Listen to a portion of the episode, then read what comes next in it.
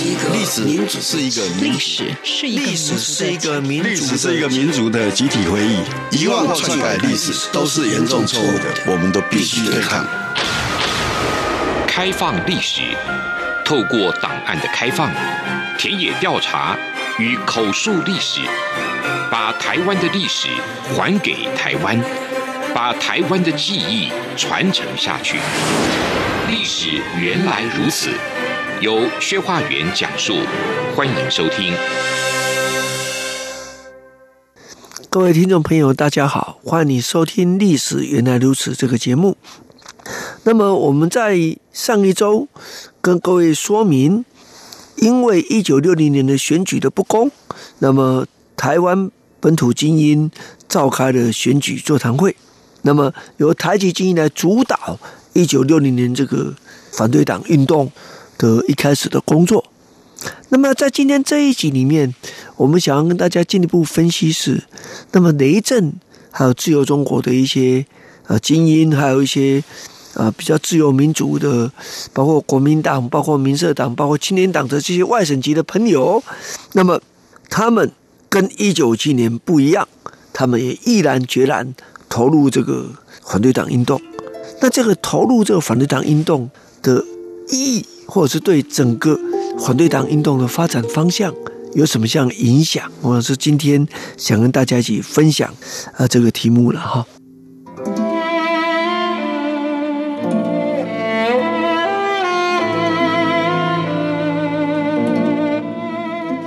那我想先跟大家说明一下，就是说，呃，当时原来如果是台湾本土精英来组党的话，那他们只有。地方层级最高到省议员这个层级啊，虽然台籍精英有一些中央民意代表，那参与比较多的是高雄的杨金福，他是扩大代表啊。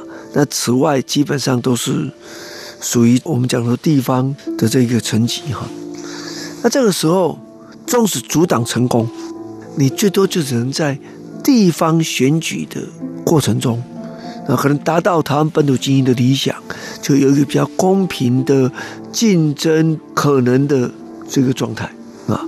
那这样对他们来讲，可能对他们参政啊有比较起码好的对待。可是，一个国家要朝向个最起码的民主发展的过程中，这个监督跟制衡是非常重要的。那当时在中央是万年国会主导的状况之下。所以，如果只有台籍精英参与组党，中国那个组成的，对于刚刚讲这一种 中央层级的政治结构，没办法产生实质有效的影响啊，所以我觉得这是很遗憾的。那当时呢，有没有注意到这个事情啊？如果大家还记得，在两个礼拜以前，我们讲到，呃，包括陈诚啊、王世杰主张要召开。反攻救国会议，只希望能解决当时没办法民主化之下的状况之下，如何推动体制外的方法来推动这个啊民主改革的可能性啊，这是一种事实。第二情形是，当时啊，因为面对这个国会不能全面改选，呃，有一些外省籍的精英实际上更激烈的主张。我举个例子。像《联合报》，现在的很多认为《联合报》是比较保守的报纸，在一九年代末期、一九六零代初期，《联合报》是不一样的。呃，根据我自己用人工翻译的方法，因为呢关键字找不到，因为我想大概当时不会有一个人把这变成关键字吧？啊，忽然发现《联合报》主张再一次行使宪法制定的权利，这什么意思啊？叫制定新宪法，干嘛？还因为国会不能全面改选，干脆改宪法再改选吧。啊，连这样的主张都出现到了，所以你可以了解外省籍的这个自由派、民主派基因里面，他想的还有更多很复杂的问题。但你说国会全面改选不是大家赞成，有很多是支持的，可是问题是，也有一些人认为这个要怎么解决是重要。那外省籍的精英投入这个活动之后有什么问题？第一个是当时青年党有派代表的。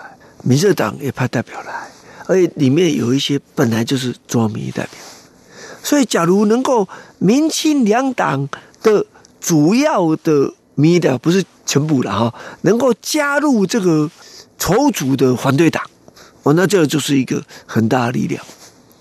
但是，大家更大的力量是齐世英先生啊。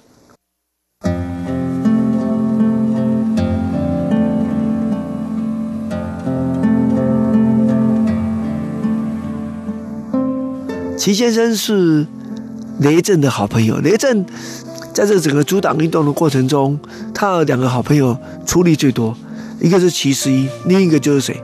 世新的创办人陈舍我，他也是立法委。那齐先是国民党战前以来在中国东北整个党务发展最核心的领导人物。讲白一点，中国东北的立法委员。绝大多数都是齐世英一手拉把，这拉把是一件事啊。如果只是这样，也没什么好讲。他说我我帮你一下，你就要不是这样。等到来台湾之后，当国民党把陈立夫外放到美国去开养鸡场，那陈立夫出国前想到了什么？他的哥哥陈果夫当时已经病重，后来就死掉了。那这个时候。看了这个整个派系要怎么办？对陈立夫来讲是心中有很多顾虑了。现在从相关的资料看起来就很简单，西西派能不能挺得住，就看齐世英在立法院能不能挺得住。所以我们在之前好几集里面都讲到齐世英，包括蒋介石都问张道藩立法院的院长说：“立法院听谁的啊？”们要听总裁的，我说不是嘛？他们都听齐世英的，这这是怎样的一个状况？就是当然你应该讲说，国民党在蒋介石领导下，当时对很多自由民主的价值是违反的，是不当的限制人民的权利的，所以这样子是一种理解。可另外一种理解是，那齐世英一定有不少人支持吧？OK，现在从雷震日记里面看，雷震还没想那么多，雷震想，哎，外省人应该加入，那么能够结合这个。民亲两党的人，还有一些比较自由民主的国民党的人加入，那这个时候就，哎，省籍问题就没有了。我们刚刚也讲到这个事情，他不会只是台籍精英在主导的政党，哎，这 OK，对不对？可是其实一直鼓励雷震说，不是这样的，还有更多的资深的，我们现在叫现在叫资深，以前就是第一届中央民意代表，愿意加入反对党。雷震一开始没有很积极啊。因为他固然认识很多人，可是不是那么多人那么熟。他跟反对派人士比，跟国民党熟。虽然雷震是出身国民党的高层，可是因为他从在中国大陆开始所做的事情，就是扮演着国民党跟反对派人士沟通的管道，所以认识很多反对派人士的人，从他们的党主席到各级民意代表，这当然我们可以了解。那当然，他跟国民党也熟，比如王世杰啦、陈诚的旧识，吴国正也是旧识，齐世英、陈守都很 OK 的朋友。可是问题是，其他那些中央民意代表，他不是每个人都那么熟。对，我忘记了，雷震的太太也是中央民意代表，宋英是监察委员嘛。可对他来讲，他并没有想到说，是不是那些人能够纳进来他想象的这个空间里面。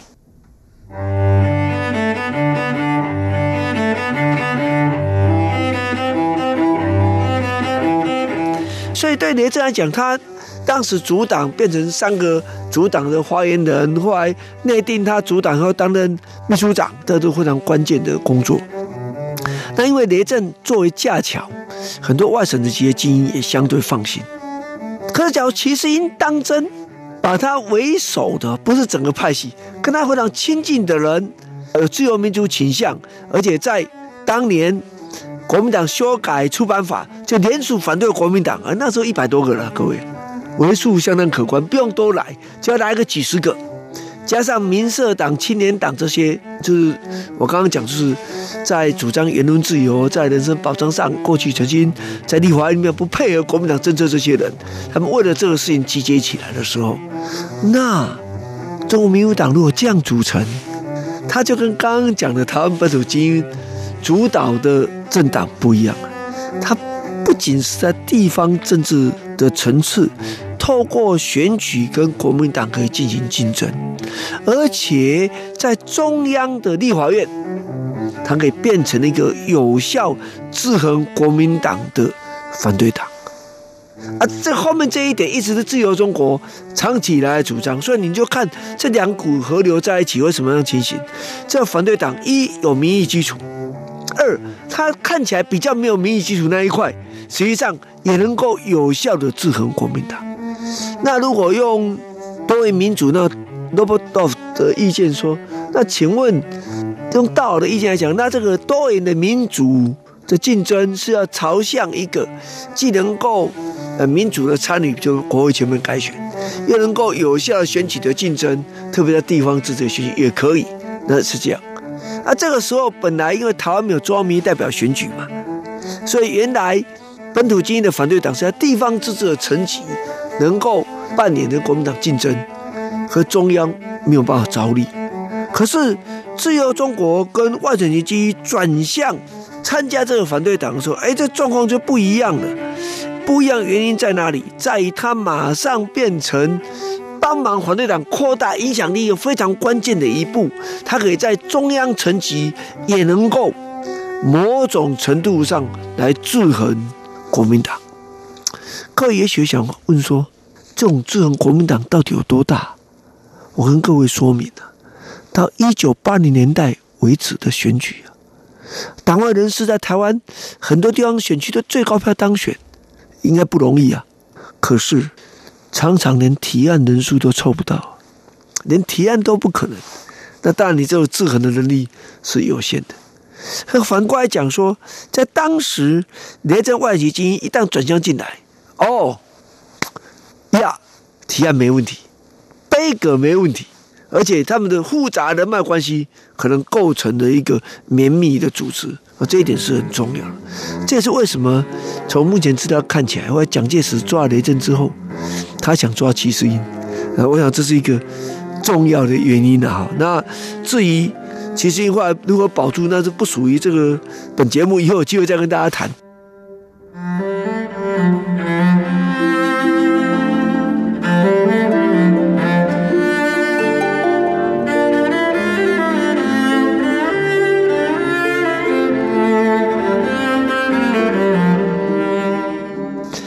想跟大家再讲一件事，就是说，那当时雷震跟自由中国跟反对党关系有多深啊？这一点呢，过去大家讨论的比较少。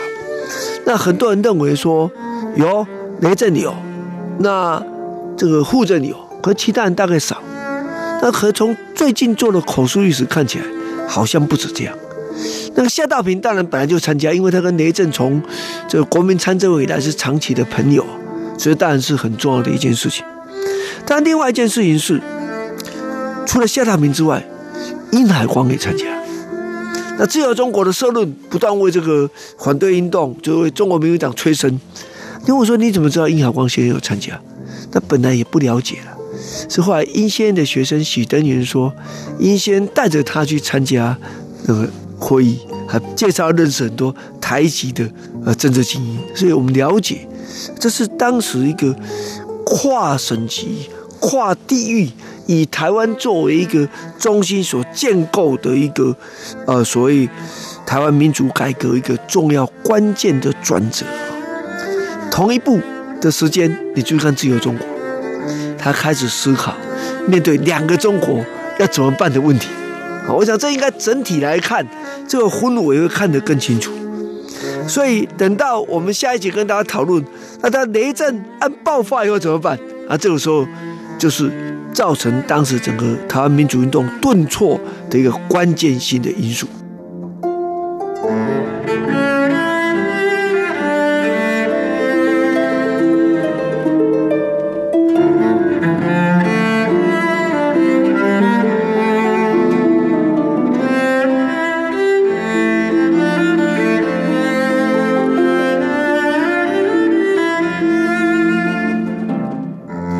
谢谢你收听今天的历史原来如此这个节目，那么咱们下周再见。